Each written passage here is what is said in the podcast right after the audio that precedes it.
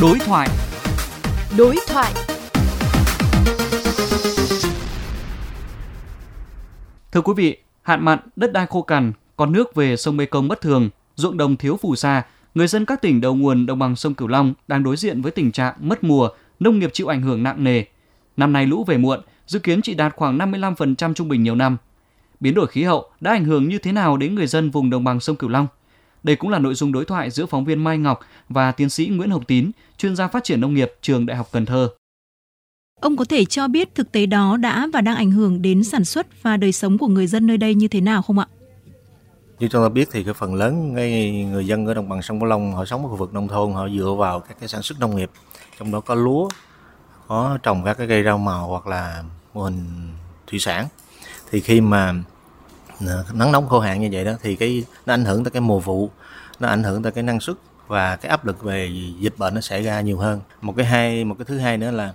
phần lớn người dân ở khu vực nông thôn của đồng bằng sông Cửu Long họ sử dụng nước mặt để phục vụ cho sinh hoạt như vậy thì khi mà cái ảnh hưởng về khô hạn nắng nóng kéo dài thì họ lại thiếu cái trầm trọng cái sử dụng nước mà nếu trong trường hợp họ khai dụng họ sử dụng nước ngầm khai thác nước ngầm để phục vụ cho sinh hoạt thì nó ảnh hưởng tới cái nguồn tài nguyên nước ngầm. Nó có thể gây sụp lún đất hoặc là ảnh hưởng đến những cái vấn đề môi trường khác. Vậy thưa ông giải pháp nào để sống chung với hiện tượng không có lũ? đứng góc độ người dân thì cái giải pháp của họ thì mang tính chất bị động mà cần phải có một cái chính sách hoặc là những cái giải pháp ở cái tầm vĩ mô lớn hơn. Xét góc độ người dân thì họ có thể thích ứng bằng cách là họ tìm những cái giải pháp kỹ thuật để can thiệp. Thí dụ như là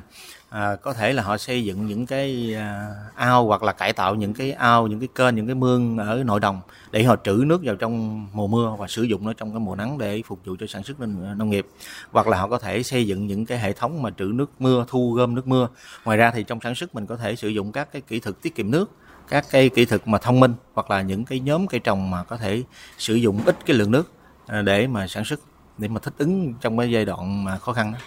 Tác động của biến đổi khí hậu ở đồng bằng sông Cửu Long còn trầm trọng hơn trong thời gian tới. Theo ông cần phải lưu ý những điều gì ạ? vấn đề quan trọng hiện nay là người nông dân họ thiếu cái thông tin